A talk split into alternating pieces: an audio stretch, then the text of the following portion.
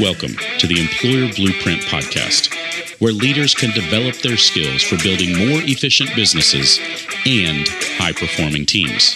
I'm your host, Kyle Gorman.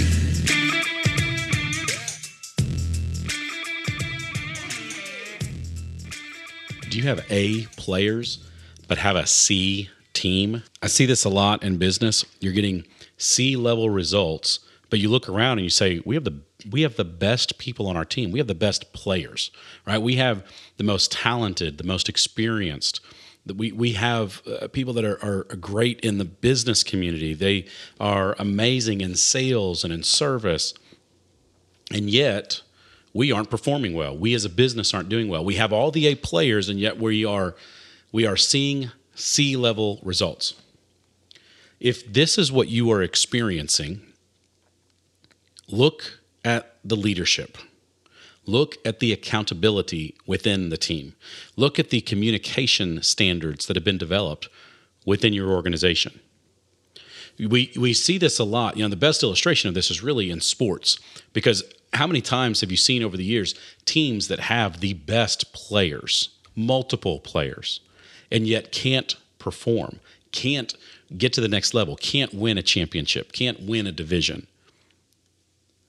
And it's really so often that comes down to leadership and not necessarily the coach.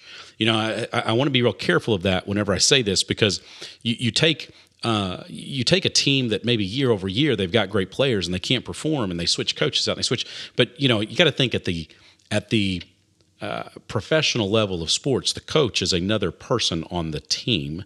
Uh, they are a manager of the team, but you have general management and you have an owner of those teams. And look, I'm just going to be honest. Generally, the problem comes at that administrative level, it comes at the upper level within the organization. And the same thing happens in your business. If you have great people on your team, but you are not getting great results, there is an issue with the leadership in your organization. Either there is a lack of leadership or you are not leading them properly. And it's important to understand that because it's possible that you are actively and engaged and involved, but you're not leading the people properly. There's a certain level of accountability that must be had when you have great players on your team.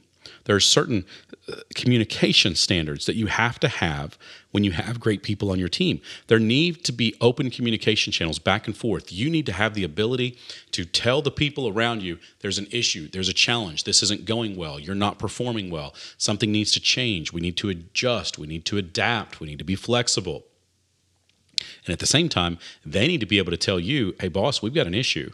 We have a problem. This is something that needs to get addressed.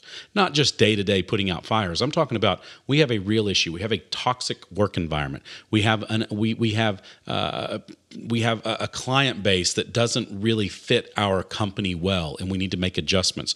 We are not getting our name out there, and we don't have the name recognition that we need in our market to work or operate effectively. We don't have the technologies that we need to do our job well. That all has to do with having open communication within your organization. But then you also have to have these accountability standards to have great people, but not have the right goals in place, to not hold people accountable to those goals is a waste of having great people around. If you're not going to have the right goals, if you're not going to have a purpose behind what they're doing, uh, you may as well not be paying for high performers because they are not going to be high performers in your organization.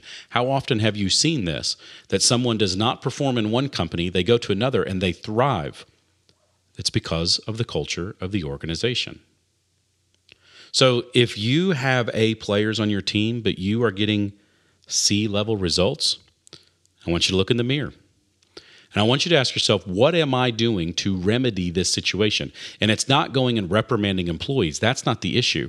If you have truly A level people in your organization, reprimanding them isn't going to get it. It's helping them really understand and break down goal by goal by goal. Set up the micro, or uh, yeah, set up the the the the micro goals so they understand this is what I need to accomplish today. This is what I need to accomplish this week and this month, and this is what's going to help us move forward. And then begin communicating that on a regular basis open channels of communication. Make sure that that you are open to feedback from them and that you can communicate in a way in which they receive and hear the feedback from you. A players and C results, means you're probably wasting A players. Let them go. Go help them thrive somewhere else because they are not thriving with you. So if you have A players with C results and you want to get A plus results out of them, then it's time to make some adjustments. Start looking at accountability and communication standards within the business. Thanks for joining me this week on the Employer Blueprint Podcast. Be sure to subscribe to the show to receive the latest episodes. And if you would like to connect with me directly with questions or topics you would like to hear more about, you can find me on LinkedIn as Real Kyle Gorman. And until next time, make it a great day.